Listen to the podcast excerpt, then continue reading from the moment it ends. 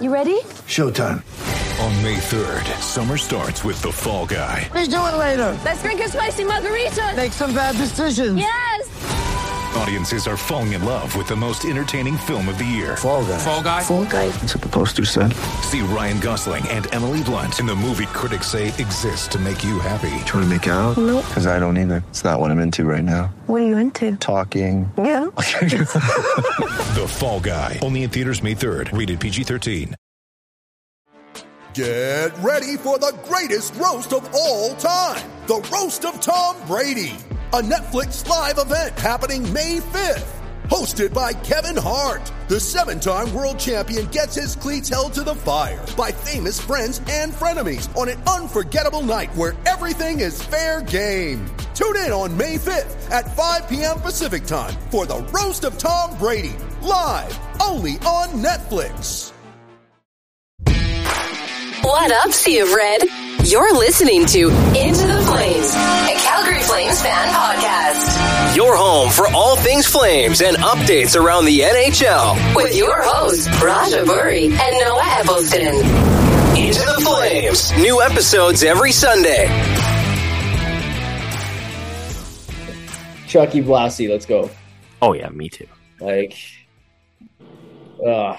I know they're bringing it back, though. I know it's going to be a little different. I'm... Mm-hmm.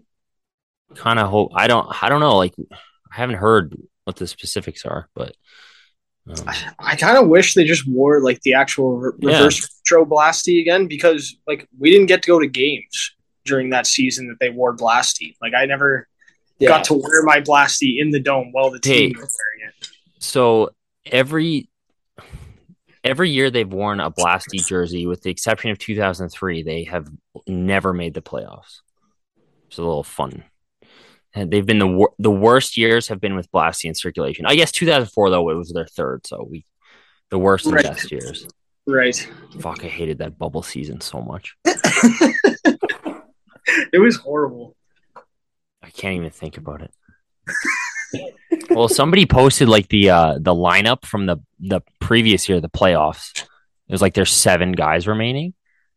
That's got to be the worst on paper Flames team ever. Oh yeah, right? absolutely! Like absolutely. The bubble team with Reeder and Ronaldo and Lucic and oh, and Forbert. Oh, it was horrible. Yeah, it was. It was bad. It's pretty much almost confirmed that we're getting alter an alternate and a new reverse retro. So, ideally, I think the alternate's going to come out to be a Blasty. I don't know what the color scheme is going to be like, but the reverse retro, like, what kind of What kind of ideas do you think they could go with? Like, well, the the thing about the alternate though is I the, they have the it would be printing money. They print the money to do the Blasty thing because for some reason all you kids who weren't around in the nineties think it's like cool when it was like the worst time ever.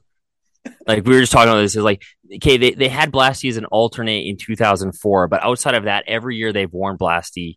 Um, or had it in circulation has been terrible. They've never made the playoffs, and then they wore it in the bubble year, which they, they were terrible. So I've never been been a big Blasty. I see it's it's fine, it's cool, but it should be like they should like have it like once a year. Like the perfect jersey circulation to me is what we have right now, and I shouldn't complain because the the home and away are unreal, best in the league. But the perfect jersey circulation yeah. is the, the home and away, and then the two thousand four black flaming sea third, and then do whatever you want with the rest. Are we like they're just so obsessed with the cowboy thing, you know, like this cowboy motif? They will never yeah. let it go. It's insane. But I mean, I guess when Darryl is your coach and he's an actual cowboy, I can uh, let it slide. So, I mean, for the reverse retro, it sounds like they're going pedestal, which is like to me, this weird nostalgia for times that sucked is weird to me right now. Like those jerseys were terrible. yeah. So, and that time period sucked. Like nobody remembers how bad that was. But I, I think they could make a pedestal cool. But I, I'm uh, based on the Flames' past jersey history, I, I'm skeptical that it will be anything but like a monstrosity. They, they've done better lately, but like. Pedestal with like the, the like remember when they released those uh like concepts from the like the Bootsgate and the um from that third jersey a while ago with the script and all like the concept art came out and it was just horrible. Yeah. Yeah. Yeah. That's what I'm expecting from like this pedestal jersey. I mean, I guess they could. My, my guess is that they'll it'll be a black jersey, right? Like, because I think they like the black thing, um, and then it'll be like the, the red. I don't know. That pedestal is brutal. So I don't know. I I imagine it'll be like some sort of black pedestal because it's not going to be yellow, right? I like. I don't. The pedestal. I I'm not a huge fan of it, but I hope it's more red than black. Like, I don't, I don't know. I hope it's not like an all black jersey like the Blasty was. I hope there is some red that is involved and more of like the main color on the jersey. Well, I mean, I've seen I've seen Chris's like Chris Wilson. I think he does stuff for like you guys at the Win Column and stuff. Like he does a lot of uh, good art stuff. He had a killer one the other day, which was a pedestal. I think it was black, but it looked really good. It seems right now, like based off what I've like heard from like just speculation, that it's going to be like a black pedestal with a white C, which that would actually be pretty that. sweet. Like, I wouldn't mind that if it's like the same logo from the shoulder patch, like on the first reverse retro. I wouldn't mind that actually. They could make a white C cool. What they got to lean into, I, I would ditch yellow as a color in this. If it was like a white C, totally black jersey, and then red pedestal, that could be kind of cool. Um, mm. But I think I feel like that yellow just like ruins it. It makes it look so. Like, you look at those jerseys, and it's just, like, so Mickey Mouse, so McDonald's-y. Like, it was just, like, the whole, like, the striping and everything is just so bad. So, I think if they ditch yellow, maybe they could they could have something there. Because white C, that could be cool. Like, we've only seen it really on the main awesome retro jerseys. And then otherwise, it's it's on those awful, like, pedestal ones. And the, the worst part is is that it's outlined in, like, black and yellow. You know what I mean? If they got if they got rid of one of the outlines, specifically the yellow one, it looks way less cartoony, and it looks so it will probably look super slick. I just don't want them to mess it up. Jersey sales are already probably going to be through the roof anyway. With... So they're freaking three hundred and ten bucks now. Yeah, I know. Like, what a screw that. What a joke. Murray Edwards is like, he just had to pay Huberdeau and uh, Nazem Kadri. He was like, I gotta make it. I gotta make some residual money back so I can freaking plate the floor of my bathroom in pure silver. Oh my god. But I think, yeah, like what else do you do with a reverse retro if it's not the pedestal? And like honestly, I kind of like using crappy jerseys for this concept because it's like a one-off. I'm fine to go as goofy as possible on on any of these jerseys. Like freaking make it, you know what, go we're are we retro enough to use the flag, the Alberta flag yet? We could make it a blue freaking topographical map of Alberta like they've always wanted. That would be great. Oh, like what would they bring? I don't know. Like, you know, the like Atlanta Flames, like the A, like would that be something that they look at? Or there's no way because we're in Calgary now, right? Like, I don't I don't know. Yeah. They seem hell bent on the, the Atlanta one could be really cool. I think like that would be uh, that would be something that would be like too innovative and too cool for the Flames to do because I, I feel like they're going to stick to like more tried and true stuff. Um, it's like they're milking that nineties nostalgia for all it's worth right now. So they're, that's what they're going to go with. I see, but I'd love the, I, I miss, I, I don't know if I'd put it on the retro jerseys, but again, more credence for like the Black Sea third comeback. So you can have the, the, the assistants captain patch is the Atlanta A because I I always love that. That's I think that's a sweet nod. It's an it's a great logo too. So yeah, I'd love is. to see some sort of Atlanta Flames thing. They had like a rendition of that in warmups last season. Yeah, they should have worn a game. But wear it a retro night. I don't get it. Yeah, that was pretty dope. Like yeah. I I really enjoyed that. I was like, damn, they're only wearing that for warm up. Like, I know they always wear those cool jerseys in warm ups. Like what was that one? It was like it, it was like I don't know if it was Army Night or something, but it was like black, but it had like some it had like kind of like splash behind the the white sea. It was sweet. I mean, while we're on the topic of jerseys, we can also talk about who is our like jersey, who's what, whose jersey are you getting next? Yeah, because I've got two blank ones right now waiting to be crested. It's it's such it's depressing to go through my jersey collection right now. Oh, absolutely. Gio, Monty, Johnny, Johnny, Johnny, Johnny, Tkachuk. So depressing. Um, I'm kind of leaning. I, I'm definitely getting a Mangi because um, I don't have that yet. eighty-eight's an amazing number, and he's like my favorite player. But I'm debating between Huberdeau and Kadri because I feel like I'm going to be. I feel like I'm going to like Kadri more. I don't know. It's really? all gonna co- it's all gonna come down to if if Huberdeau gets a, like the C or something. True. Yeah. Um, yeah. I don't know. Like, I'm kind of in between too, but I'm more like, I want to get a Weegar jersey, but like not until I know he's going to be here longer. And I also want a Shillington jersey. But oh, yeah. Right now yep. It's between Huberdeau and Shillington for me. Yeah, that's like... I'm probably going to get Kadri just because I'm Lebanese and he's Lebanese, because why not? I feel like I'm legally obligated to do that. Um, and then I was thinking, like, on the reverse retro, I'll get Sutter. Like, no, totally. Sutter twenty-seven at the No, point. That's not what you said. It wasn't Sutter twenty-seven. Was it Sutter twenty-seven? No, no. I think it was Sutter sixty-nine, I'm pretty sure. Ah, there we go. Nice. I love how Weegar was doing his tour of the Dome today. And he, like, walked... Like, that dressing room, it looks like a freaking peewee rink. It's so bad. And he's just like standing there like, oh, wow, yeah. It's like, it looks like it doesn't even have like uh, electrical or plumbing or like anything. Yeah, yeah, absolutely. It's just like there's like pipes. Like, like whenever there's like behind the scene, the dome is like there's like dripping pipes and it just looks brutal. It's so bad. Yeah, you go up to Edmonton and they have their twenty thousand oh, square foot locker room or whatever it is. Yeah, I, I always imagine guys like I imagine like the first time they cu- get to Calgary and they're like, "Okay, they're coming in on the airport." Like, have you been to the airport recently? Yep. It's a.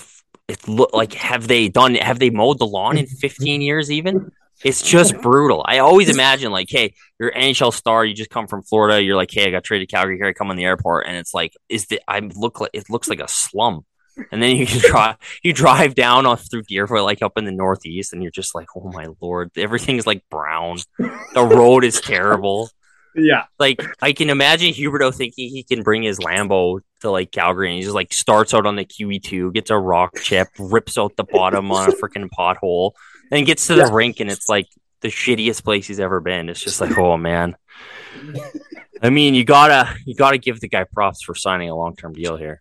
It's unbelievable. It's... I immediate love for that guy. Like, I'm literally throwing hands. Like, this, the second the media decides to start to talk shit, I'm throwing hands. I don't care. Like, it, like I literally like. There's nothing this man could do besides score an own goal in Game Seven that would make me hate him.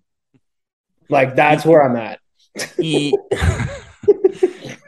yeah, he seems like. I don't know. I've kind of been throwing this idea around. And I think maybe it's because just like I was so depressed, I like had to swing to like uh, I have to grasp onto something. It's like it feels like he might be the. Not that I had any issue with like Johnny's character or like any of that off ice stuff that everybody liked to bullshit about for the entire time he was here. Like, oh, you can't win with him in the playoffs. Oh, he's he's not a winner. That type of guy. But like you do kind of get the vibe from Huberdeau that he is like.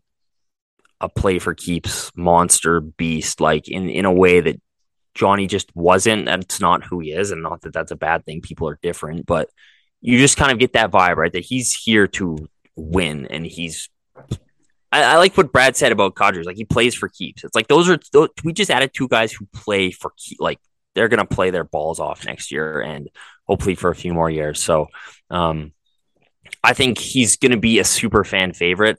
I think there would be, way less hand wringing. It's it's weird because right, like I was thinking about this today with Weegar because I'm so stoked about him. Um, you know he's he's a great player from everything I've seen. But then on the flip side, right, like I've been talking a lot about how I have been a little nervous about the Huberdeau contract because I haven't watched him play. Like I've shit, dude. Like when, how many Florida games have you watched in the past ten years? Right. Yeah. ten. Yeah. yeah. If that. Right. So he's he's turning thirty next year, or he's twenty. Is he twenty-nine? He just turned twenty-nine, right? Yeah. Yeah. yeah. Making a lot of money. I'm like, ugh. On the flip side, I was like, yes, Johnny Gaudreau, slam dunk, pay him everything. Why? Because I've seen Johnny Gaudreau play six hundred games. I've seen Jonathan Huberdeau maybe play ten games against the Flames where I wasn't watching for Jonathan Huberdeau. Yeah. So then on the flip side of that, it's like, hey, I see all Mackenzie Weegar's advanced stats. I'm like, oh, this guy's so fucking good. He's so great. He's going to be awesome. And it's like, I've watched Mackenzie Weegar play like ten times, maybe. Mm-hmm. Yeah. If that. So yeah. it's, it's, it's crazy how you don't like, I always go back to the Chris Tanev thing when we acquire guys. I've kind of learned this to like not get too freaked out or just, just like, be excited a guy wants to be here. Right. Cause like when Chris Tanev signed, I was like, this is a disaster.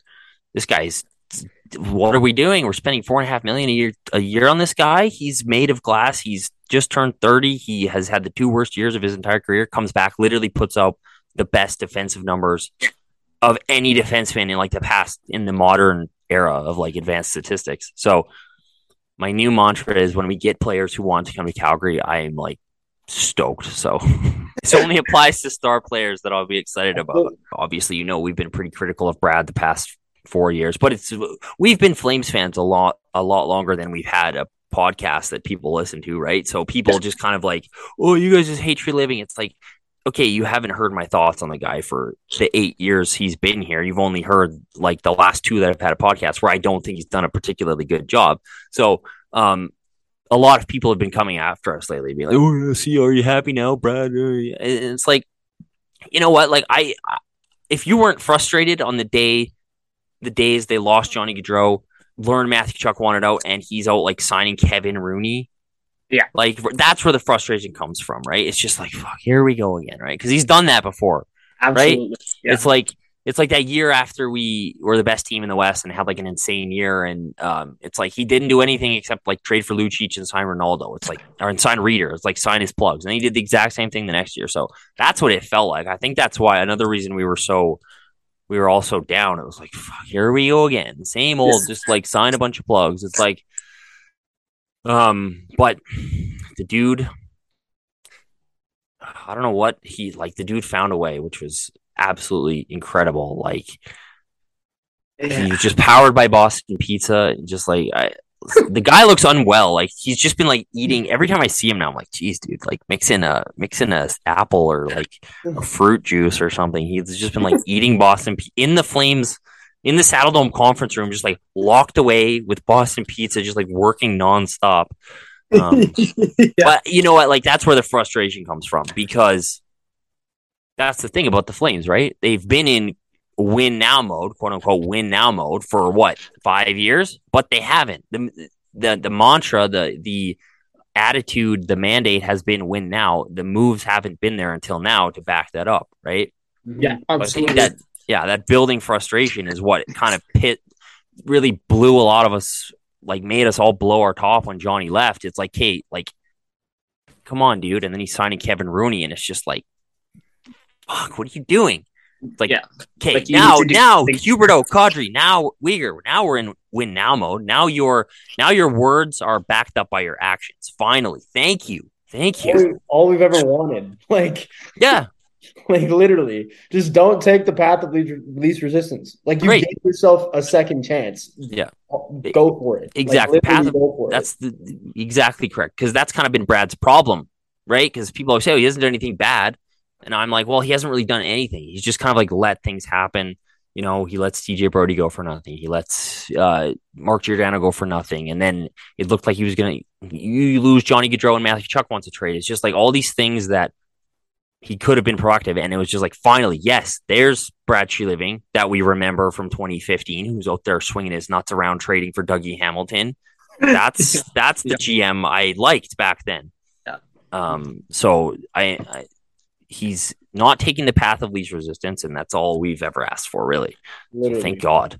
I, um, I still don't know how he did it in that Tkachuk trade. Like I, I, I still don't understand how all of that went through. Well, so Elliot was saying to, I don't know whose show he was on, he was saying um, kind of how it shook down was the Flame were like shell-shocked. Because that's the other thing, too, that was pissing me off about Brad, right? Is like when you watched that press conference when he, he knew Johnny was leaving, he looked like a child. He looked as upset as I did. He was so shocked that he lost Johnny Gaudreau, right? Like he was sure of it. So that's what like set me off too. It was like, hey, you don't have a plan B here. What are you doing? Like you look like a deer in the headlights right now.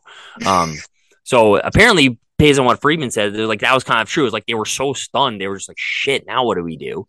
And then the Florida conversation started happening and they realized that they could possibly get a player of Huberdeau's caliber.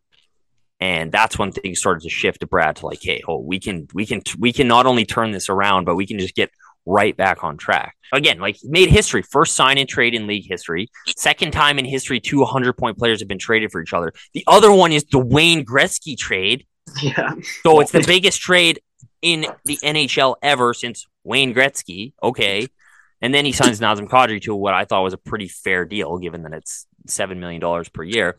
Um, Absolutely. But I think the Panthers did well too, right? Like, I think that's kind of what gets lost in this is like, they didn't get nothing. They got one of the best young players in the game. They got a guy who's going to be an absolute beast for the next eight years. So um, I think it was just a good, solid hockey trade. And I mean, kudos to Brad. And I mean, here's the thing too. He usually, here's where I give him most props. Like the Huberdeau Tkachuk trade, crazy, great piece of work.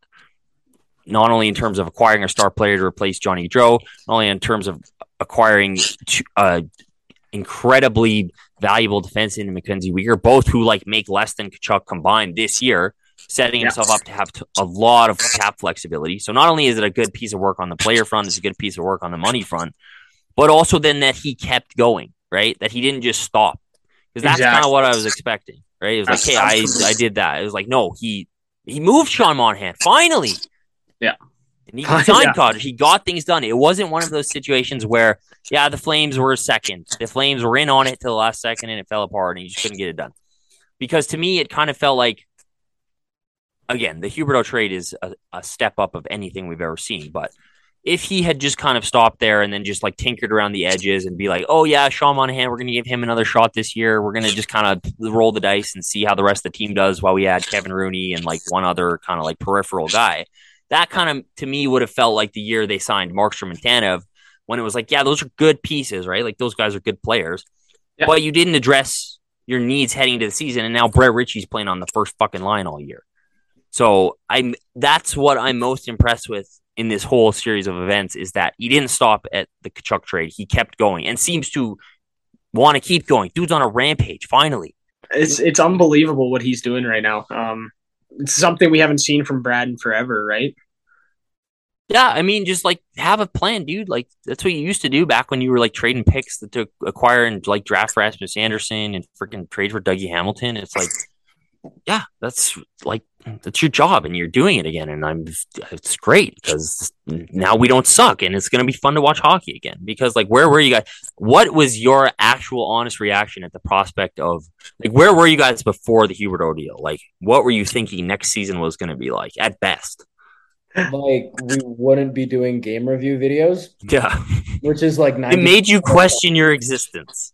I I was yeah, I was fully sold on a rebuild. Like. Fully. Me too. Yeah. And yeah. um best case scenario, like you kind of like limp in and like, okay, maybe like freaking Lindholm and Mangiapane can, you know, have career years and like maybe Darryl can squeeze as much juice out of this crappy lineup as possible and you maybe make the playoffs or something like that and then sign somebody next offseason. Like that was my I was like, hey, I don't want to watch that. Oh man. Like no. I did not want to watch that. And he turned it around on a dime. And I think that's the other thing where you got to give him credit is that um, that's where I kind of like, this is where my forgiveness lies with probably overcommitting to a guy like Kadri. And I mean, probably you're not overpaying Huberdeau. He's a star player, but committing money to older guys is like, this is a win for the, this is not even a win. This was a necessity for the fan base to not lose our mind. Like this had to happen or we were going to like, I do like, can you imagine what the dome would be like if we either a rebuild it, re- rebuilt, rebuild is not a word or tried the limp in philosophy. I don't think the fan base would have had it. I really don't because no. again, like I, I was like, I'm not going to any games this year. No way. That's the only way. That's the only way I can be like, you guys screwed up losing your two best players. So he's, he's Brad's big two weeks, like saved the franchise essentially. Do you think they're going to name a captain this year or are they going to go with four A's? I personally want them to name a captain because it's like, hey, set a direction, like go for it, do it, do something. yeah. I, I'm in the set a direction camp. I mean, it's kind of been, it's kind of been, I mean, when Chucky was here, I was like, hey, it's so clearly, and apparently it wasn't, so good thing they didn't, but it seemed so clear that it was like, hey, this is this guy's team, and they're just keeping it from him. Yeah. Um, and I guess in the end, they would have given it to him if he had signed long-term. But yeah, I don't know. It's just kind of, I don't like all the Mickey Mouse dumb shit, but at the same time, I'm kind of like, hey, if Darryl doesn't have a problem with it, then I don't really have a problem with it either. It's like Daryl's the true captain, so who really gives a shit at the end of the yeah. day? Um, yeah. But I personally would like to, I, I would name Huberdeau captain because the guy just committed to, like I said, our shitty rink and airport and cold-ass city for eight years. And I mean, the guy deserves the captaincy just for that. But I think it does just kind of give your team a bit of direction and a bit of, I don't know, not stability, but I just think it's, it, then people aren't talking about it. I don't know. I just think they should do it. But if they don't, I'm not going to be super upset. No, yeah, I'm the same way. I think Huberdeau should get the C. I mean, he's going to be here the longest, right? Um, well, and he's your best player, too. Like, yeah. I, I hate this, like, oh, Backlund. It's like, Backlund's not on the ice when you need a goal. Lucic isn't on the ice when you need a goal. No, no. Can't, like, even Tanev. It's like, to me, the captain is the guy who, in when you need a big play, and not just, like, some a big... When you need massive seismic shit to go down, you throw your captain over the board, right? It's like, yep. That's who the captain is. It's it doesn't matter who's the best guy or who gives the most to charity or who's the nicest guy in the room. It's the guy who, when it's there's thirty seconds left and you need a goal, it's like, hey, we're throwing Hubie over the boards and he's gonna get he's gonna make it happen. So to me, your captain is your best player, and you end up galaxy braining it if you do like the the stupid shit where it's like, oh, it's the best character guy. It's like, maybe if you're a rebuilding team with a bunch of young kids, but when you're an elite Stanley Cup contender, you don't you don't give it to guys like Backlund. No, you give it you give it to a guy like Mason McTavish who disobeys the laws of Canada. Exactly. Was that not the most ca- it was perfect? Yeah. Com- perfect. Like, that's the most captain perfect. Shit you've ever seen in your life. Literally. Yeah, absolutely, absolutely. Like, that, that was, was crazy. Nuts. That was just insane. Yeah, that was insane. I mean, I'm also on Team Huberdeau. Noah and I posted like a thirty-five minute rant, basically busting over him. So there was that. I'd say we don't add. This is the forward group we're going with. Um, who's filling that top line right wing spot? Is it Tofoli or Monge to you? Because we've had this discussion a few times, and we're just looking for other insights because we've debated back and forth quite a bit on this. Yeah, I mean, it's hard to figure out what to do there. I obviously getting somebody else to play in the top six, I think would help. The thing that's weird is Toffoli seems kind of right now like a square peg in a round hole type guy. It's like, I was really stoked when he got him, but he never seemed to, I don't know if it was even his own fault. He kind of got like, not to the extent because James Neal was, had other issues, but it's like when Neal got here too, like they didn't utilize it properly. He got stuck on the line with like Jankowski and Bennett. It's kind of been like that weird third line where it's just like no man's land. It's like anybody new who comes in who doesn't really like fit just gets like put on this weird third line. It's like whether you're playing with Jankowski or half robotic dead Sean Monahan or Dylan Dubé or whoever from time to time. It's, they've always had a weird like issue there. So, I mean, I'd like to see Toffoli get a chance to play with guys who can get him the puck because I do think he still has a lot of talent. I think his lack of conditioning definitely showed last year in Darryl Sutter's high-paced system. Like, that was the thing I noticed the most. Like, this guy, if he was in shape and could keep up, he'd be he'd be a lot better. Not that he's a great skater to begin with, but no, I yeah. mean, the guy's still a pretty good player. Um, like, I mean, you saw, like, even the goal, right? The, the highlight reel goal he scored with Johnny Gaudreau. Like, freaking Callie Yarncrock's not feeding him that pass, right? No. Like, only Tyler Toffoli could finish that, like, in the way that he did, because he's a great scorer. But Cal Yarncrock, or who did he play with in the playoffs? Yarncrock, Toffoli, and Dubé. Dubé is not giving him that puck. No. So, yeah. I don't know. I feel like Toffoli feels like the fit, but I also feel like a lot of us are like, hey, I don't know if that is the fit. Because if you want to recreate as best you can the possession monster that was the Gaudreau Tkachuk line last year, probably your best option is to go Huberdeau, Lindholm, and Mangiapane. Not that Mangiapane is Tkachuk, but he is still an excellent play driver and a great defensive player and a great forechecker, whereas I think Toffoli is probably not really any of those. Um, yeah. So I think if that's what you want, and if it were me, that's what I'd try first. You you want the most high leverage line you can have um, at, as that top unit. So I personally would try Mangiapane. I don't know how much of adjustment to be playing right wing. He could probably handle it. But it does feel like there's going to be some work that needs to be done there. Yeah. In terms of like chemistry and seeing what works. Because I mean, that's the other thing in all this too, because I've seen this question going around like, oh, are the Flames better? Or are the Flames worse? And it's like, I don't really know if that's the right question because we don't know yet. Because exactly. To me, the biggest thing of like, hey, why was the Gaudreau line so dominant last year? Because they were. That's that's the thing, right? Like, I don't know how you can say a team is better when you just lost two thirds of the best line in the N H L and two of the best five on five players, like guys who were putting up not only great five on five numbers, like historic five on five numbers mm-hmm. last year. Yeah. I don't know how you can just do- delete those guys from your team and say, yeah, we're actually better with guys who probably aren't as good in terms of their on ice impact. Um, so the the biggest thing to me is that's what you're losing in Gaudreau and Tkachuk is you're losing like uh, there's proof of proof of concept with those two guys. It's like you've seen what they can do together because they played together for a long time and you saw that they can work really well together. Whereas like we don't know how Huberdeau is going to mesh with Lindholm and Mangiapane or if Huberdeau is going to play with Kadri. So that to me is kind of like the biggest what if factor in like, oh, are the Flames better or not? So I, I think Darryl will figure it out though. That's He's my grand. He's like my center. It's like I'm like, fuck. What are they gonna? Oh yeah, Darryl. Okay, he's got Darryl. It. All good.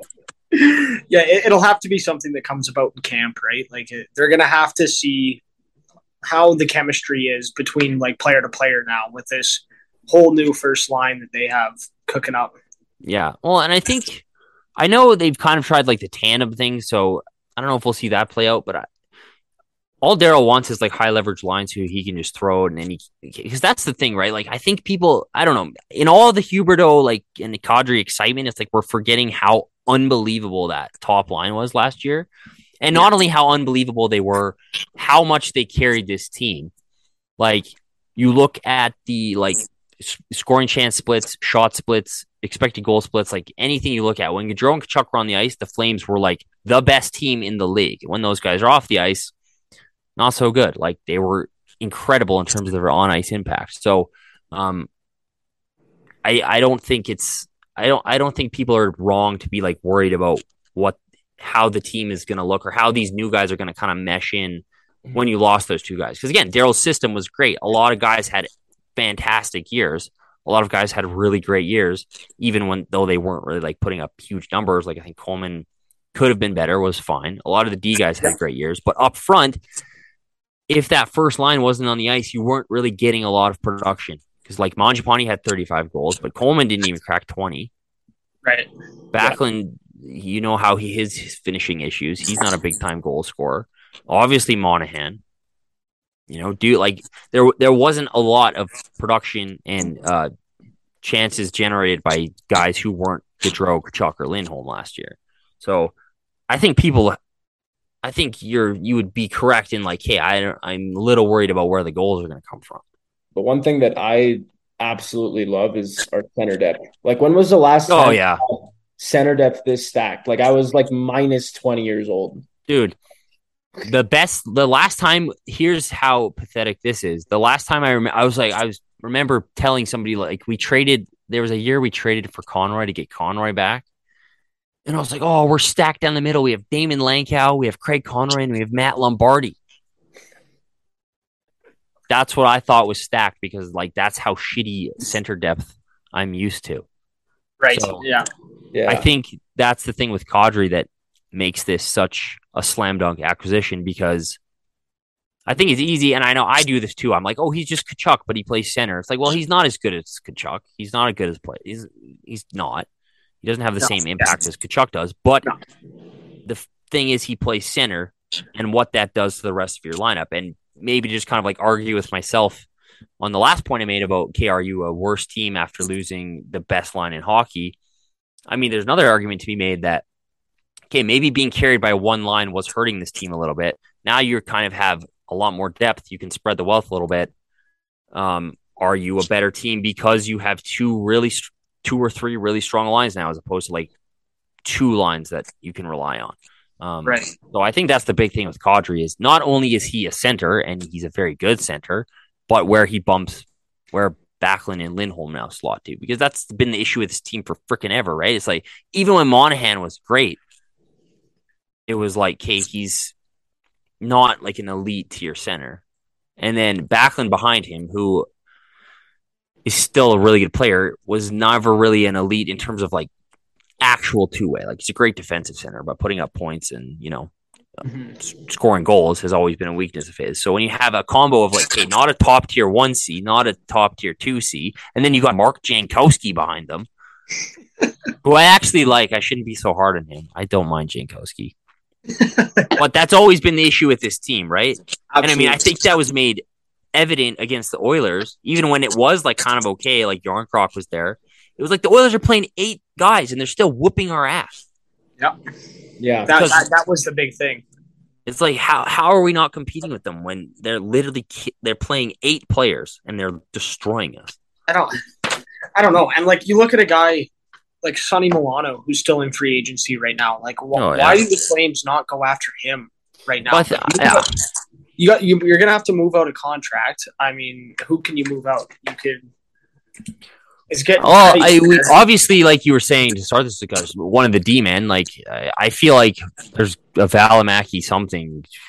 It feels like there's something cooking with Valimaki at some point. Absolutely, and if you didn't sign Kevin Rooney. Yeah, if you didn't give Kevin Rooney a premium. Yeah, then you could sign Sonny Milano on this team, who has played up and down in Anaheim. They're a rebuilding team, but he's a great player, and I mean, I think he brings something that was kind of addressed by acquiring Kadri too. That is left behind a huge hole by Gaudreau is the is the puck distribution element of all this, because the Flames don't. Well, now they have Huberdeau and Kadri to handle that load, but another guy who can get guys the puck, because they do have like Tofoli, Mangiapane, Lindholm, yeah. guys who can put the puck in the net, but if, you know, more guys who can take the puck to the neutral zone. Although Mackenzie Weegar should boost their uh, transition game oh, a ton. Yeah, but yeah, I think like a guy like Rodriguez or Milano, I, uh, personally, this is my personal, is Zach Aston-Reese would be like a perfect Darryl Sutter guy, because okay. part, part of me wants to go all in on the like pure defense, like, we are going to be the worst team in the world to play against. And like a third line of like Backlund with like, like a guy like Zach Aston-Reese. Come on. True, that would yeah. be, that'd be brutal to play against when you're trying to create offense. It'd be that brutal. Would... It'd be brutal to watch them try to score goals, obviously. But at the same time, it'd be sweet to see them shut other teams down, because I think uh, talking about like high leverage lines, right? Like, cause what you have right now possibly is an elite scoring top line and an elite scoring second line. Mm-hmm. Mm-hmm. And with Kadri, an elite scoring second line, if you had Coleman there, that can also drive play, because this is the thing from the Tampa model that worked so well, is you had an absolute monster third line of Coleman, Gaudreau, and Yanni Gourde. Yeah. And what do the Flames always have shitty in their forward group is that third line, like I said, has always been like such a mismatch. They don't really serve a function. They're just kind of like the guys they don't have anywhere else to go, but they don't want to play fourth line minutes because they're good players. If you have yes. really functional third line, I think you could just you could eat teams up a lot. You could eat teams like the Oilers, who are maybe they're deeper than they've been in years, and they just whooped our ass, so I shouldn't shit talk them too much, but you could eat teams who don't have depth up alive with like two the, the two top lines we have, and then like an insane shutdown line if you if you added a guy like Zach Aston-Reese. Just saying, he's perfect Darryl Sutter guy. For sure. Yeah, if I just did a little bit of fun math on Cap Friendly. Right now they have Flames have two point one three six projected in cap space. Let's say you signed Ruzicka to eight hundred K. I don't know what the holdup is on that. Yeah, where's poor negotiation, yeah, by the way. Um And let's say you dish out Valimaki, you don't bring any more money back in in return. Do you have two point eight eight to work with? Like, oh, frick, that's a ton in today's game. On the flip side of my Zach Aston-Reese, great defensive player, what about Phil Kessel? That's, yeah, okay. I actually, the more I thought, I'm thinking about that. Like, the dude had fifty-two points on the Coyotes. Like, no. Plus, like, come on, you don't want to see Phil Kessel play here.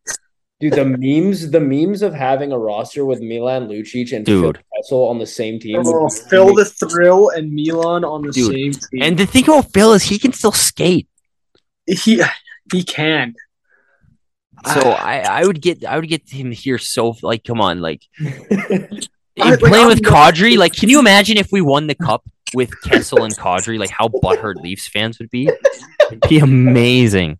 It would be, oh, that would be amazing. Yeah. This is why I could never be an N H L G M, because like I'd make all my moves based on like, just fuck you to the just, Oilers just, and Leafs yeah. fans. Yeah.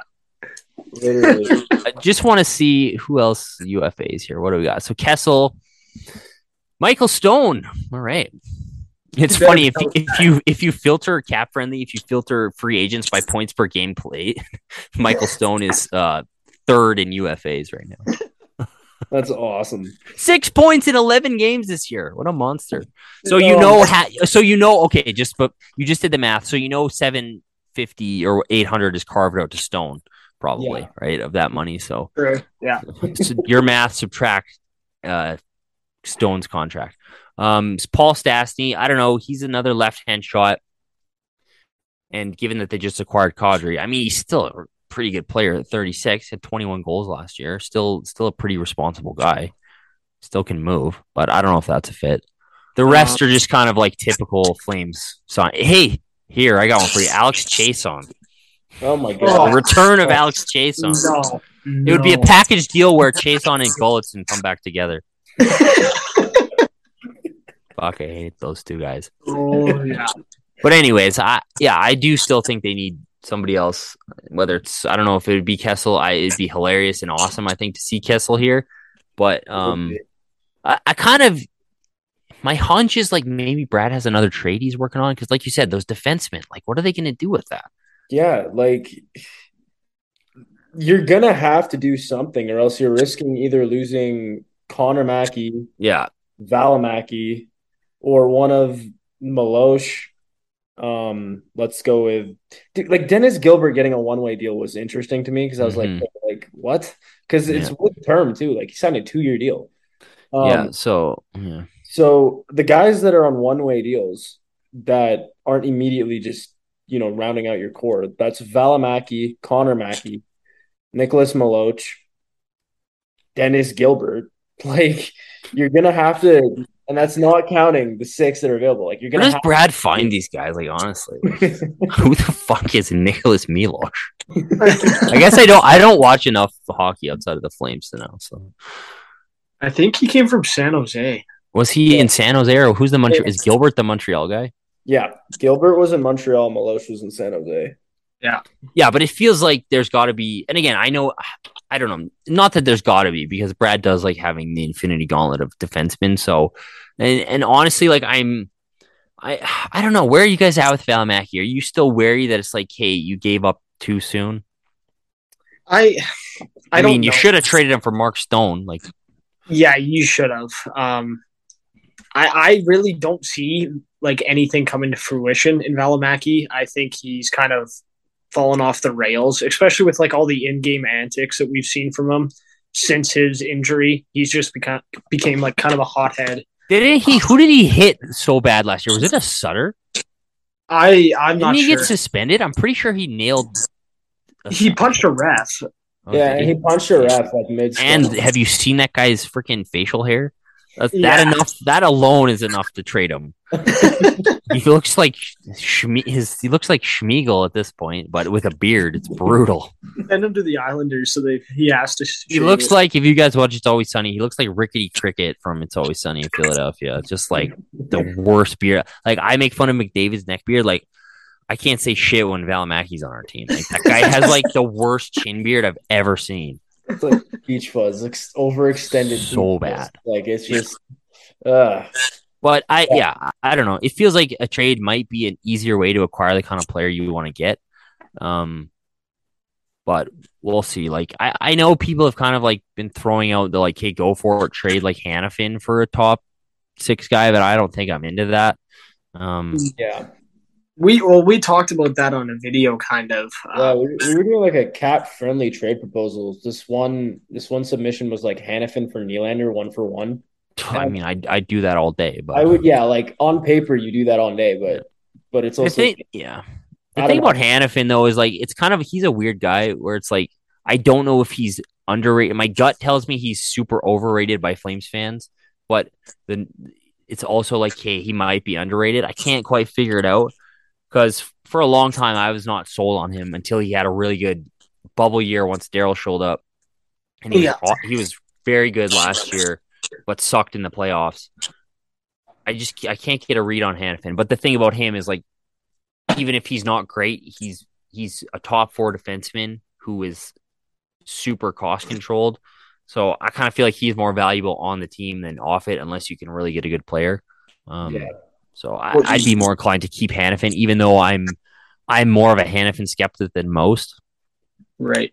Mm-hmm. No, I, I agree. And the only thing with Hanifin for me is he was supposed to have a lot more offensive upside than what he's shown here in Calgary. Um, he's like he's a very good two-way defenseman. He didn't make many mistakes until the playoffs, and but like he always had that extra step that he was supposed to take, and he hasn't yeah. taken that. Yeah, that's a very that's a great way to put it, because that's always kind of what I've been. It's people are like, oh, he's only twenty-two, he's only twenty-three, he's yeah. only twenty-four. Yeah. I'm like, hey, he's not getting there. And I think he did get to a next level last year. I think a lot of that has to do with not having a fucking moron as a coach for once in his career. Like, who sure. has he been coached by? Bill Peters, uh, Bill Peters, Bill Peters, Jeff and Ward. Jeff Ward. Yeah. yeah, good luck having success in your N H L career with that. Hey coach, I'm looking for some tips on my game. Oh no, you just want to, what playlist do you want? I don't worry about your skating, your defensive coverage, or your skill set. I just want to make sure you're having fun at the rink. It's like, could you tell Razzie to bring out the beach balls? We don't have enough on the ice right now. I can't believe they had beach balls on the ice. Like, what? What a joke. See, that's like, my favorite thing. That's my favorite thing of all this is the media was the eating that up. Eh? Oh, Jeff Ward, he's such a player's coach. Oh, the guys love him.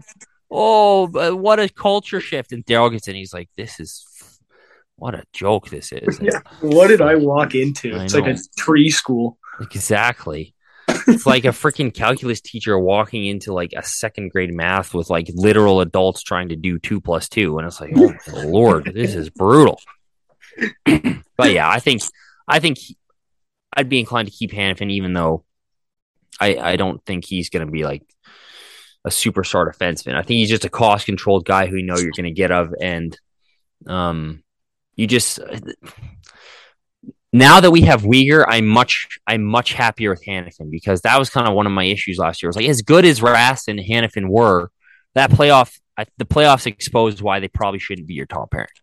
Yeah, That's, even yeah. though they were they were phenomenal during the year, like his shot impacts. He, he was his defensive game has grown by leaps and bounds in the past three years. So uh, I, think he, I think he was good, but when he's up against top-notch guys and McDavid's making him look like a fool, you're just like, God, like man, we need a, we need if we, we don't have somebody above him, we need somebody below him who's better at least. Yeah, absolutely. Matthew Coronado's World Juniors was Oof. insane. Like yeah. the kid's a tank. I I love him already. Oh, he's a beast. I love, like, it's crazy how quickly you fall in love with guys, right? Because that's all I was thinking when Johnny left. I was like, oh, I don't have anybody to love. And I'm like, frick, I love half the team now again. Um, yeah, he looked great. He He's going to be a stud. Uh, I just can't wait for that poor son of a bitch's first press conference. And yeah. oh, hey, Matthew, so you're not from Canada. Uh, are you gonna? Th- when are you going to leave to go home? I love how he gets first dibs on freaking everything now. It's like because he was like accidentally correct about Johnny Gaudreau leaving. It's like he thinks he freaking owns the city now. Just brutal. Sorry, I'm turning the Matt Coronato discussion into an Eric Francis discussion. But... I mean, it's part of it. Noah and I FaceTimed just before this where I was like, I can't wait for it to be like March twenty-eighth and Coronato yeah. signs and he's already Francis's new punching bag. Oh, like, dude. Like, just it's gonna happen. Everybody knows that it's gonna happen. Well, see, and that's the thing. He started this whole shit with Gaudreau, too, like way back in the day. It's like yeah. he just starts these random fires, and like the whole fan base is freaked out for ten years. It's like we didn't even enjoy Johnny Gaudreau because everyone was freaked out that he was going to leave because Dipshit McGee wrote it in the Calgary Sun one day. Um, but, I mean, the the thing is with a call, I, I don't even think it's that he's like necessarily an American and like we just lost Johnny Gaudreau in a totally different situation. And the thing, like, everyone's always going to Adam Fox us. Is like, Adam Fox was, like, a totally different situation. Like, there's a reason Adam Fox didn't go earlier in the draft. Like, yeah. I'm pretty sure it was pretty well known that he was kind of a deck and was going to uh, handpick his destination. Yeah. Like, if he... Obviously, somebody would have picked him higher, I think, but not too worried about Coronato until something happens. And you're always kind of worried about it when the college players doing that because they very much have the right to do something like Adam Fox did. Totally mm-hmm. something they can do. But, I mean, Team U S A would have been creamed without this guy, apparently. He like he was their best player. They literally went undefeated in group stage and then rolled over against the Czech. It was the weirdest thing I've ever seen. Yeah, um, it's just... you can't. The thing is, with all the American guys, I've always found myself cheering for team like Americans a lot more in world like Olympics and stuff. But when Mason until the gold medal game last night, and then like my full Canadian came out, and I was like losing my mind. But I think who did Byron Bader? Did he throw up? Bader threw up a uh, comparable to Coronato, did he? Yeah, it's Cole Caulfield. Basically, yeah, that's right. I have a piece on that actually being posted tomorrow. I oh, just, sweet! Just wrote it like before I hopped on this.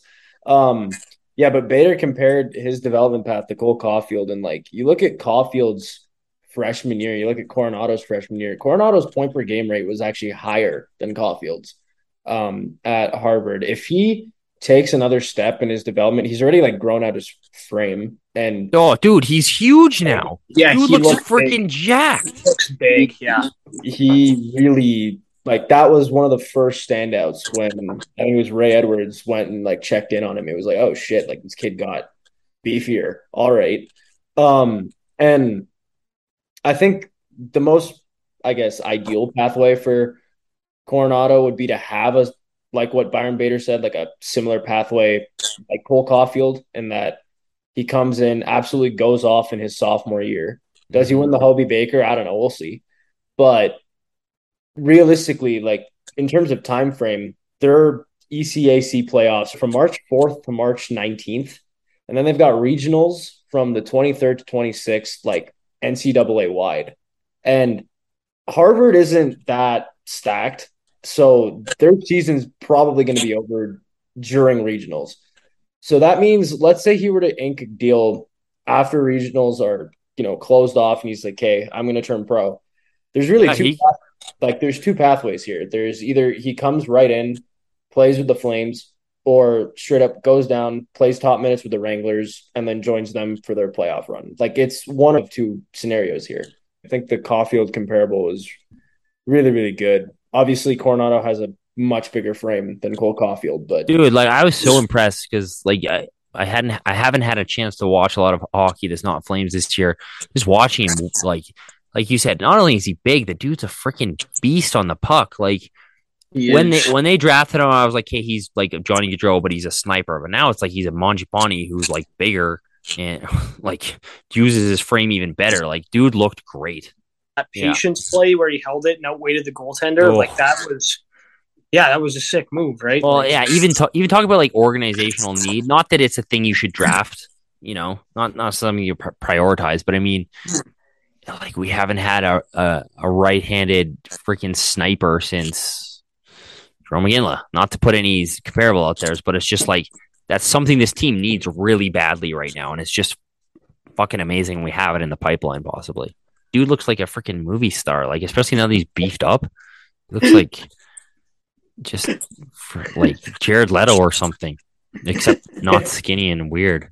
But yeah, I'm stoked. I it would be sweet if he played a few games. Like frick, dude. Can you, okay, let's say he kills it, and the Flames have a bunch of injuries. We're heading into playoffs, and like he comes in and freaking saves the day and is awesome. That's yeah. That's way too ridiculous a scenario, but scores the next game seven. Yes, yeah. Oh my God. I have my. I can't wait till I get to buy the Cor- Coronato jersey. Yeah, that's gonna be a good day. Yeah, the the hype for Coronato is evidently justified. Like, there's nothing that looks like a deterrent at this stage, which is insane. That really, really shitty North Division season, we're going to walk out with Darryl, their head coach, and Matthew Coronato in our pipeline. It was worth it. Me, worth it. Yeah, absolutely. I don't know. That was too, well, the fact they got Darryl, yeah, it worth it. Because the bubble year, the worst possible year for them to be good would have been the bubble year. So you know what? Hey, we all owe Jeff Ward a big thanks for Matt Coronato. Actually, that's a really good point. Let's talk about the power play a little bit. Hey, Mackenzie Weegar...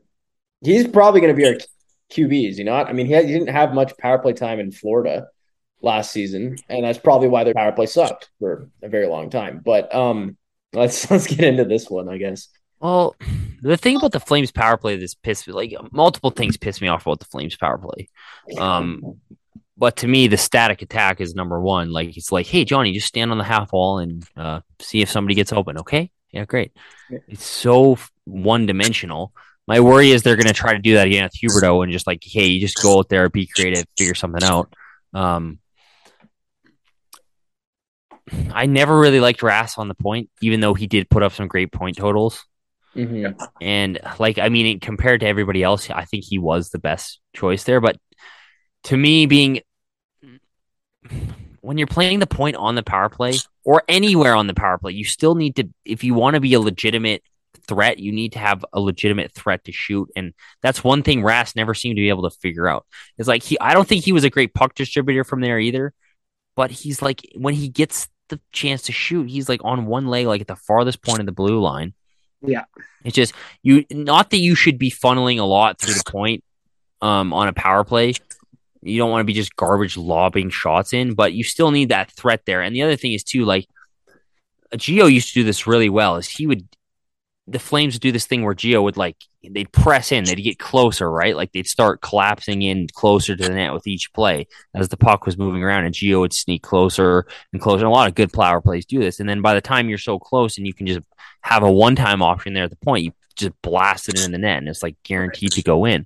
That's something the Flames never seem to do. They don't seem to create space from anywhere on the ice on the power play.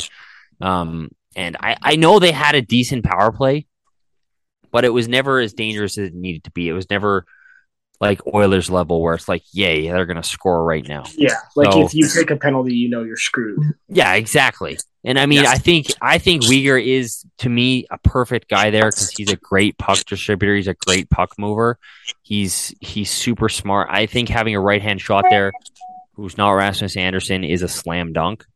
Um, otherwise, I hope they just kind of, you know, adapt some new philosophies and change things up a bit because the freaking Johnny Gaudreau on the half wall and then trying to do the low-high play that works every once in a while isn't cutting it for me anymore. No. And one thing that I was, well, I guess not really worried but curious with is going to be their entries um, because yeah. it was always that drop pass to Johnny, right? Yeah. Like that was that would happen every single time on an entry.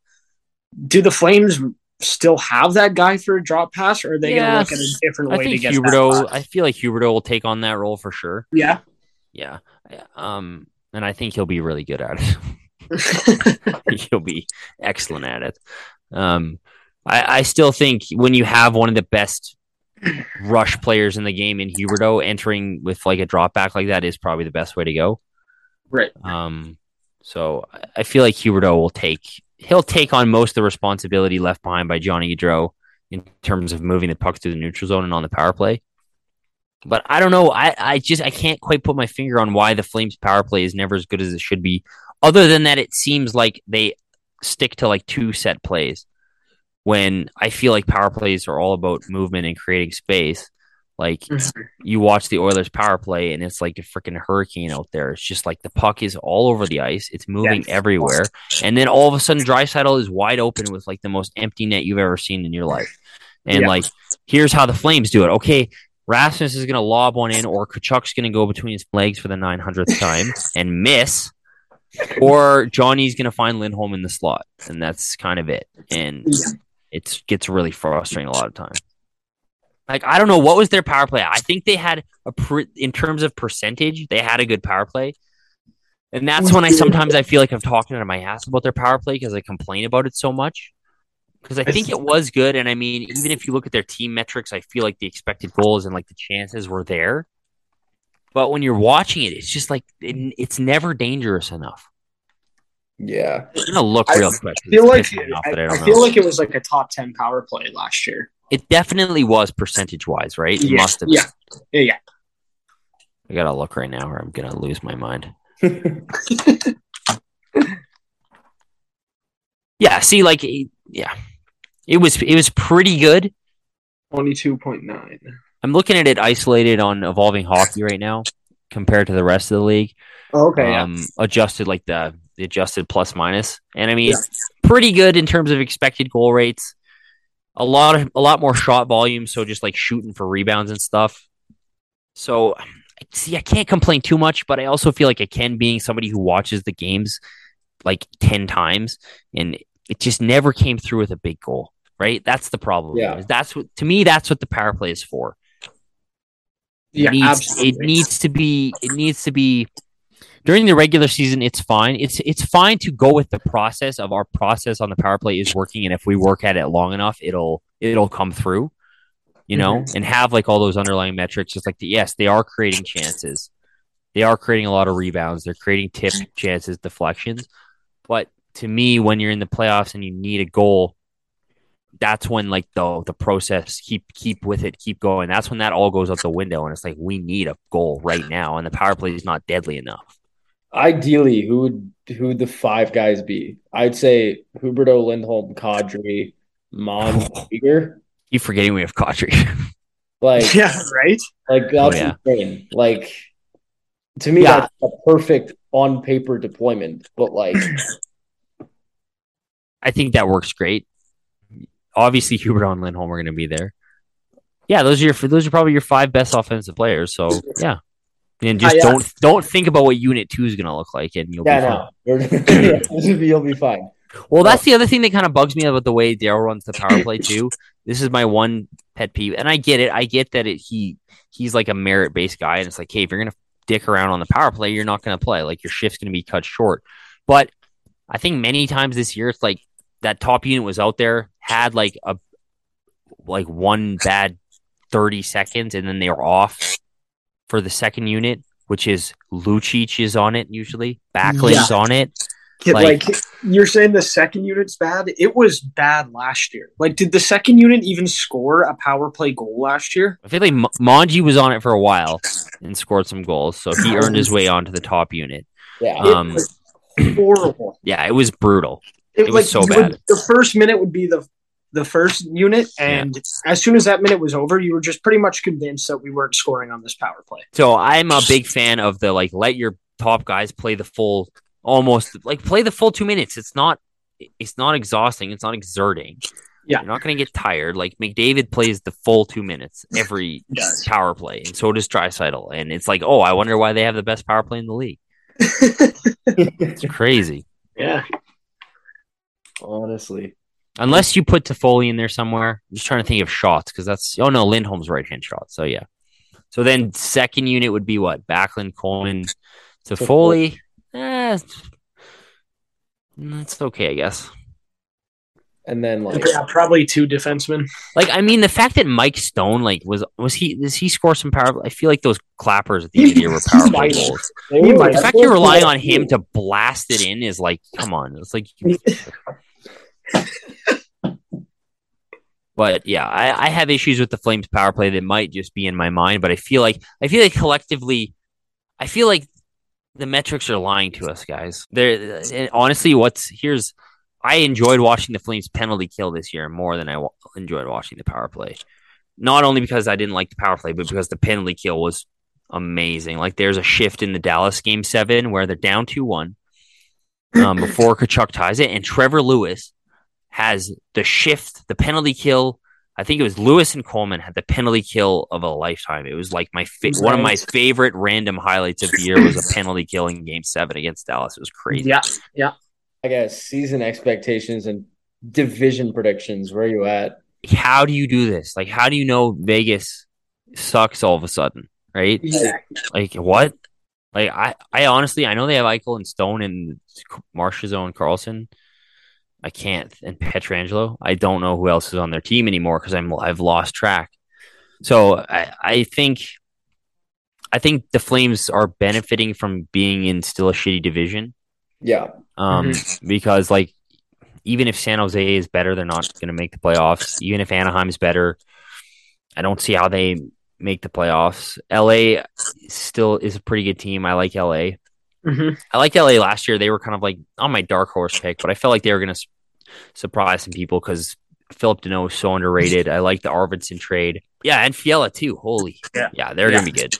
Yeah. So I, I feel like it's probably going to shake down similarly as it did last year where it's like Calgary and Edmonton. No, I don't know if they're the teams to beat. Edmonton's the team to beat, even though they're not. Because I like, agree with you there. Yeah, my my my fingers crossed prediction is that they fall flat on their face. Um, I just feel like every for every action, there's an equal and opposite reaction, and the Oilers beating us in a playoff round means they're gonna just like faceplant again. Because you know what's funny? Somebody posted the other day, five, the, the last time every team has been in the top five in the standings, the last year, the Oilers haven't been in the top five in the standings since nineteen ninety, and they give a shit. Can you believe these losers? It's like, oh, we beat you in a playoff round. It's like, yeah, you had five first overall picks, you dipshits. Literally. We had Sam Bennett, and we had to trade him for like a second round pick. We don't even have. Yeah, we don't even have him anymore. And Sean yeah. Monahan. Yeah, thanks. It's Sean Monahan. Like, yeah. uh, we ma- you, we managed to make the playoffs with no first round. With we our best player was a fourth round pick. Like, get out of here. I feel like Edmonton. I don't know where I'm at with them. My my Flames gut tells me that people are way overrating them. I don't know. They were good under Woodcraft. I know the Oilers fans love that guy, but I'm like, he's what a goof. Yeah, like, actually. Looks like a fucking cartoon character out there. Like, he literally looks like somebody drew a caricature of the actual guy, and it's like, that's yes. your coach. And I mean, that's- they have Glen Gulutzan as their assistant. There's only so far you can get with Glen Gulutzan. Um, yeah, there's no way you can win a cup if Glen Gulutzan is anywhere near your organization. Right? I, anytime I see him drawing up plays, I'm like, I know. Your, your game's over, like guys. Sorry. Minute, you need a goal and Glen Gulutzan's You're not doing it. But I feel like they are still the team to beat because as much as I like to shit on them, they did address their big, biggest weakness, which was Mike Smith, um, because he's got to be responsible for at least like half their losses single-handedly. But then on the other side of it, it's like you watch them play, right? And he was bailing them out a lot in the playoff. Like, he was great. What? Except for some, when some games, that's exactly yeah. that's Mike Smith. He's great until he's not. Exactly. So I, I don't know if that's as much an upgrade as maybe I think it is. I feel like they have more stability, but I don't know. Like, that defense still sucks. It does. But also Connor McDavid and Leon. To me, Draisaitl, to me, they're not really on my radar until playoffs. It's like I could see them. I don't I don't even know if they need to have a good regular season to be a threat in the West, because it's like I, they're not really, to me, a team that's built for the regular season anyways. Like, you saw how McDavid just literally single-handedly torched us. Yeah, absolutely. Yeah. Like, how many points How many points did Draisaitl have in that series? Didn't he have like seventeen points or five games or something insane? It was a lot. It was ridiculous. Yeah. Like, how do you even – how do you – what do you do against that? It's, like like it's not even. It's not even fair. And he was so, playing on like an injured foot. Yeah. Too. Yeah. So yeah. like, I don't know. To me, I the Oilers don't scare me until the playoffs, which is when it matters. So I guess they do scare me. Um, the fact we have improved our defense tremendously does make me feel like we could beat them in a in a series this year, because that's the other thing. This that series was so weird, right? It was. It was weird. Like it felt. It felt like it felt like we should have. We deserved better, but also we didn't. At the same time, it was like we never really played our game, but every game was tied, and Markstrom was terrible, and the yes. big guys didn't come through and needed them to. So I don't know. I, I feel like it's the Flames, and the Flames should be right back on track. Maybe some growing pains, and it takes a few weeks to kind of like. I could see them maybe struggling off the hop a little bit with everybody new. But I mean, yeah. Daryl's like, it's a well-oiled machine under Darryl right now, as most everybody else. So I feel like Calgary and Edmonton are locks to make the playoffs. And then the wild card and all this is if is Vegas is terrible again. And I have no clue. Yeah. Like, I feel like they should be great. Like, a full season of Jack Eichel, I don't know. No, yeah, absolutely. I mean, Vancouver, they'll be better than last year, probably with full year of Boudreau. Their defense is still god awful, so it's I think they're horrible. I think they're paying more for their def core than we are for ours. I I have to confirm that, but I'm like pretty sure that's true. I will check that right now. They have like twenty-five million dollars allocated to their Tyler Myers and uh, oh. who else? I guess they don't have Hamonic anymore. Yeah, yeah. So we're bare. So our D core comes up to about twenty-five mil. Their D core comes up to twenty-four mil. Yeah. Oh my god. That's with one less body listed on Cap Friendly. So they're paying freaking Ekman Larson and Myers. Like, freaking Tyler Myers makes more this year than Jonathan Huberdeau. That is crazy. Oliver Ekman Larson makes more than Nazem Kadri. Oh man. So yeah, I don't, I don't know. The Flames, the Flames are going to benefit from being a crappy division again. But at the same time, if we're going to get anywhere in the playoffs, we have to probably get through the Oilers. And I mean, okay, Vegas, unpredictable. Vegas in the playoffs is another animal, right? Like, True.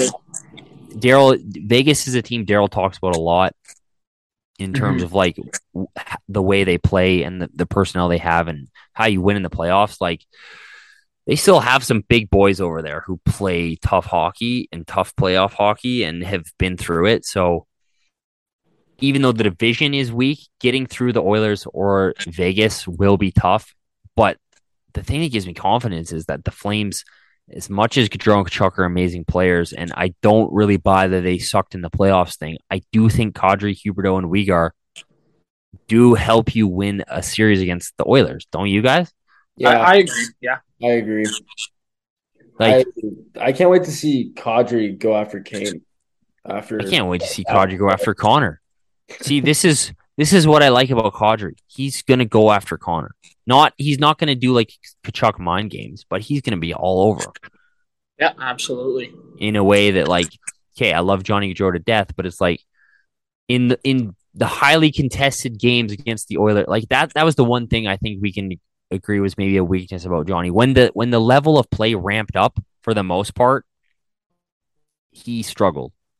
Yeah. When it was like, okay, you're playing, you're going head to head against Connor McDavid, and it's like the best hockey in the entire world, and it's round two of the playoffs. I still think he was really good, mm-hmm. but at the end of the day, results matter the most, and he couldn't find a way to get it done. I feel like Kadri and Huberdeau might be up to the task. And Weegar also. Big yeah, because that's the other thing too, is right, as much as we talk about the Gaudreau line who got eaten alive by the McDavid line in the playoffs, yeah. Hanifin and Andersson got smoked. True. Yeah, they got so, walked. Or... Throwing Weegar and Tanev out against McDavid gives me a lot more confidence. So if I had to if I just had to give a brief overview, it's like it's Flames, Oilers, tier one of like teams that should be probably will make the playoffs and be uh vying for the division title, and then Vegas is a question mark, and then I feel like it won't be much different than last year, but maybe L A and Vancouver fight it out a little bit more. But you never never forget that we have Darryl Sutter, and that's the that's the trump card in all this. Like, yeah, I mean, I was throwing around, I'm like, people are wondering like what jersey to get and stuff. I'm probably gonna get Kadri just because I'm Lebanese and he's Lebanese, because why not? I feel like I'm legally obligated to do that. Um, and then I was thinking like on the reverse retro, I'll get Sutter. Like, no, totally Sutter twenty-seven. At the no, point. That's not what you said. It wasn't Sutter twenty-seven. Was it Sutter twenty-seven? No, no. I think it was Sutter sixty-nine, I'm pretty sure. Ah, there we go. Nice. Yeah. You that tried is, to weasel that, you tried to weasel out of that one, I knew. That is easily the best segment we've recorded since we started this channel. Like that little snippet right there. Oh my god. Yeah, but I mean, last thing on the Pacific Division is like I'll always turn this into an Oilers thing. It's like we have to beat their ass this year if we play them in the playoffs, because that was the worst experience of my life, was losing oh. them in five games and watching it on Sportsnet and watch like, because if it, it we were pretty much relegated to, and I mean, thank God for Cale Makar and Nathan MacKinnon for putting Connor McDavid in his rightful place, but everybody in the entire world was just like wanting Connor McDavid to just destroy us, and he did. He did.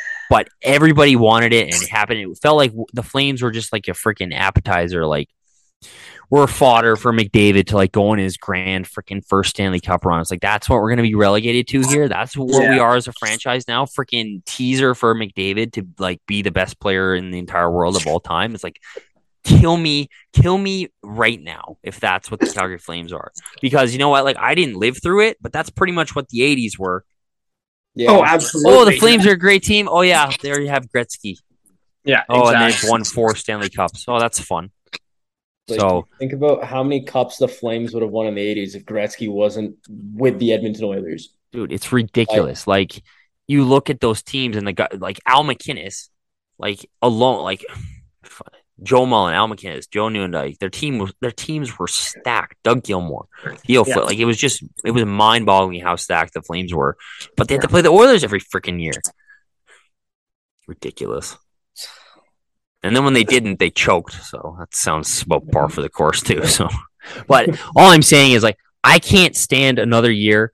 This is why, again, I Brad, keep going, because we need to come back, because right now we're probably, maybe we're a little bit better on, like, I don't know if we're better on paper, better in some areas, better on the blue line for sure, better down the middle for sure. Overall, maybe we're not quite as good, but you need to be better than last year, like significantly better, way better. by yeah. a huge margin, because you don't want to be fodder for the Edmonton Oilers in round one or two of the playoffs. You want to come back nuclear and kill them. Yeah. Because if I have to see Ron McLean read one more poem, oh my god, about like the city of Edmonton or something, and cry on national T V when Blake Coleman scores a perfectly legal goal, like I'm pretty sure he was in, like, it's the Stanley Cup final. It was like game three or something, and he's talking about how brave Draisaitl is. It's like, what? I'm watching the Colorado Lightning series, and he's talking about how brave Leon Draisaitl is, like crying yeah. about it. So for me, I'm like freaking on a soul mission to crush the Oilers this year if I'm Brad Living. That's all I'm thinking about. That's all I'm doing. He's just like, he's Thanos collecting the Infinity Rings with the sole purpose of like snapping the Edmonton Oilers franchise out of existence forever. I love it. Yeah. How about we talk about Cole Schwint a little bit? Sure. Sure. What, as long what, as there's what, no simping about his girlfriend or whatever. I'll say I'll say that again. Like, as long, let me say that again. There's no sim- I don't even know who this chick is. Like, okay, I'm a little older than you guys, so like I'm behind on internet culture, but like I'm in this group chat with some of you guys on Instagram. I swear to God, I have to come in and be like Daddy Mike and be like, guys, stop. This is embarrassing. They're like simping over overtime Megan all the time. This is embarrassing, you guys. Oh god. So, uh, yeah. Cole Schwinn, he, I keep forgetting we got him in this trade. Seems yeah. like a bit of a stud too.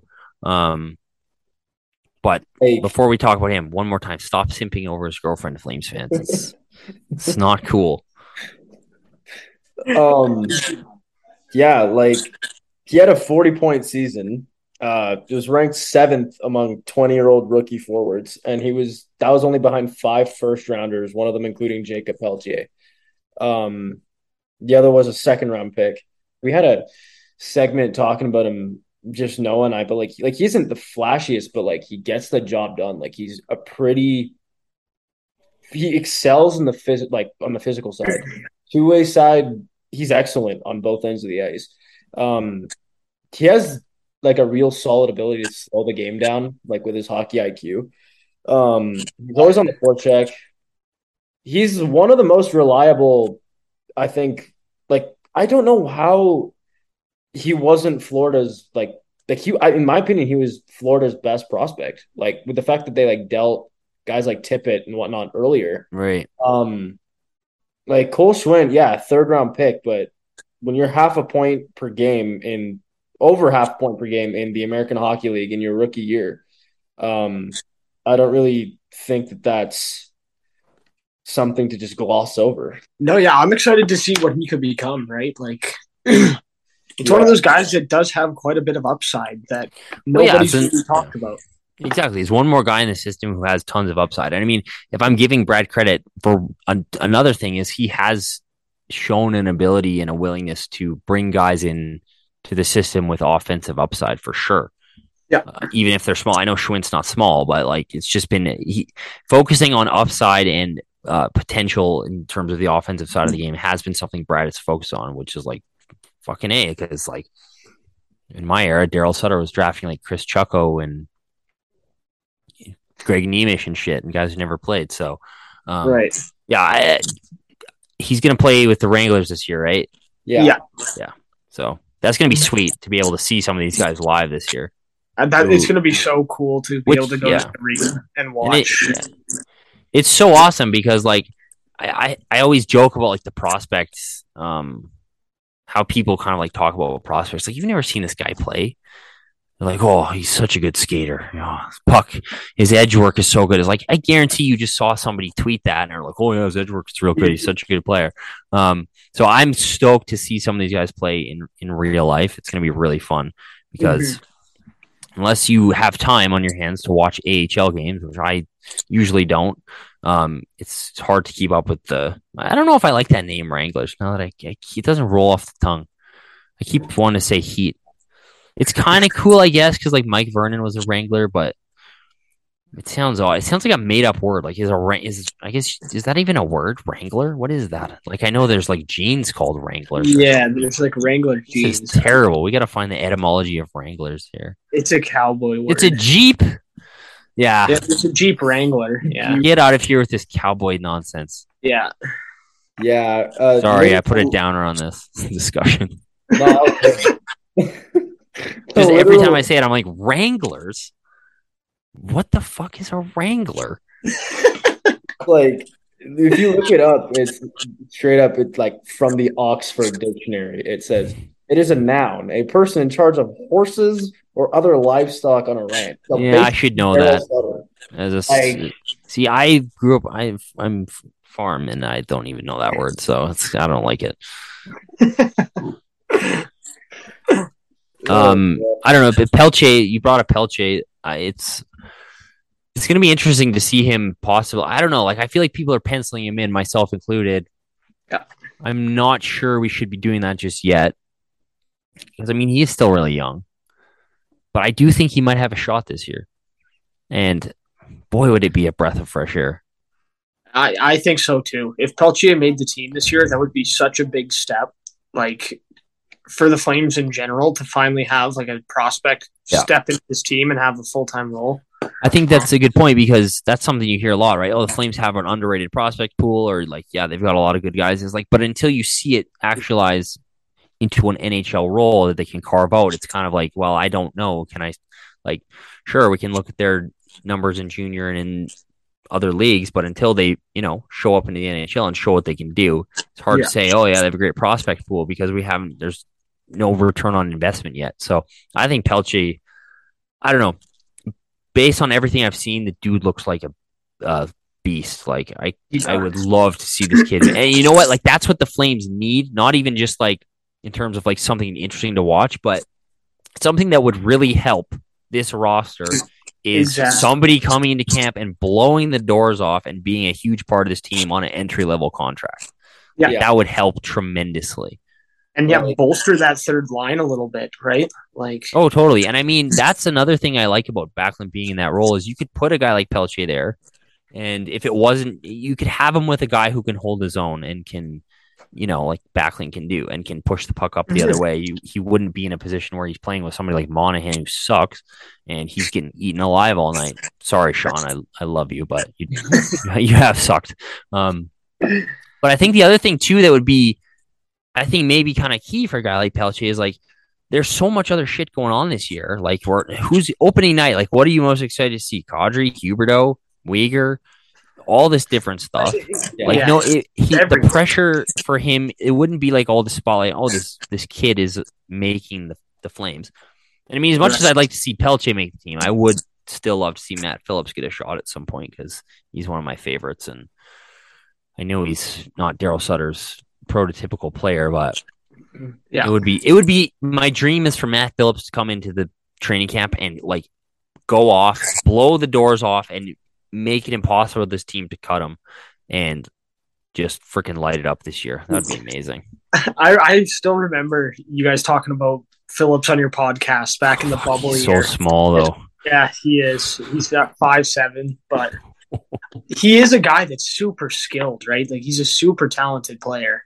Well, um, you know what? Like, how how tall is he? Five? Like, how tall is DeBrincat? He's, he's, five, he's, not, he's as tall as DeBrincat, right? Uh, probably. He's probably DeBrincat, close. DeBrincat has, I think. Yeah, I know they're the same height. They're the I same mean, height. DeBrincat's yeah. a tank, but how much does DeBrincat weigh, though? Yeah, I feel like he weighs a lot more. Like Matt Phillips, like is a hundred what? Uh, Dude, literally looks like he's one hundred thirty pounds. He's one hundred forty. Yeah, oh. DeBrincat, DeBrincat's one sixty-five. So yeah, there's yeah. definitely a huge difference there. So I don't know. You always want to see young guys get into the lineup just because it's fun to watch. But I would really like to see get Matt Phillips get a get a chance. Like he's had four great years in the A H L, right? Like so. Yes, yeah. And again, he'll have to earn it too. And that's the thing I think maybe is a bit of a misnomer about Darryl. It's like I know he likes his vets, and I mean again, like Remember, I was talking about that penalty kill in Game Seven, Trevor Lewis. It's like that's why, because in Game Seven of a Stanley Cup playoff game, Trevor Lewis gets the job done, and you know he can get the job done. So that's why he relies on those guys. But right. I do, I do think it is a bit of a mischaracterization of Darryl to say like, oh, he doesn't let young guys play. It's like look at pro, look at Shillington last year, freaking banished to God knows where for God knows why for three years, and then Darryl gets here and he was great and he earned his spot, and Darryl gave it to him because he earned it. So yeah, I think absolutely. if you will, if you can earn the spot, you'll be fine. And I mean, that was sorely lacking in previous administrations where it's like, um, yeah, you don't have to earn shit. You just play. Another underrated thing with Peltier is his snarl. It's awesome. When the kid got drafted, he was like, I'm going to win the Stanley Cup. Like, yeah, dude. Of, like, bro.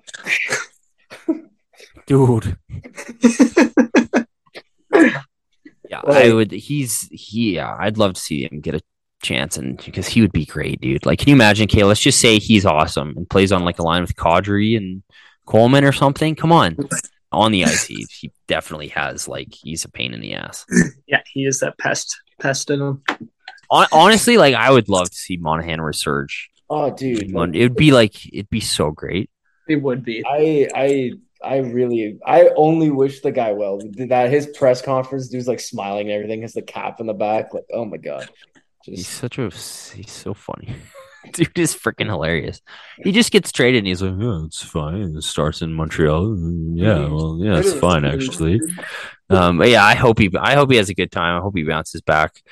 Guaranteed he's signing in Columbus the next year though, probably, right? Probably. Yeah, I, I can see that happening actually.